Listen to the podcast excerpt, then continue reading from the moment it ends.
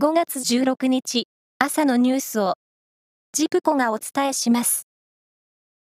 1972年に沖縄県が日本に復帰してから50年となった昨日、沖縄と東京をつないで記念式典が開かれ、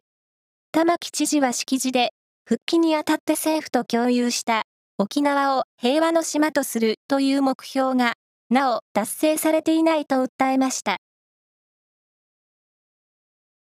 NATO 北大西洋条約機構は15日、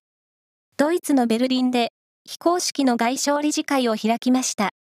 北欧のフィンランドとスウェーデンの加盟申請の動きにトルコが難色を示していますが、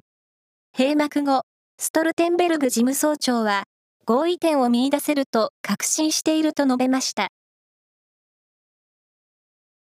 新型コロナウイルスの流行で直面した医師不足を背景に、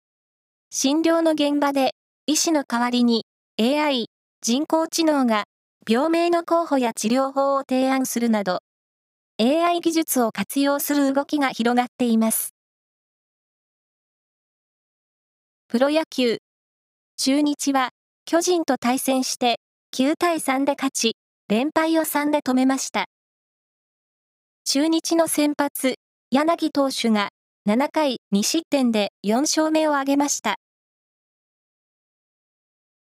アメリカメジャーリーグ、エンゼルスの大谷選手が14日、アスレチックスとの試合で今シーズン7号ホームランを放ち、メジャー通算100号に達しました。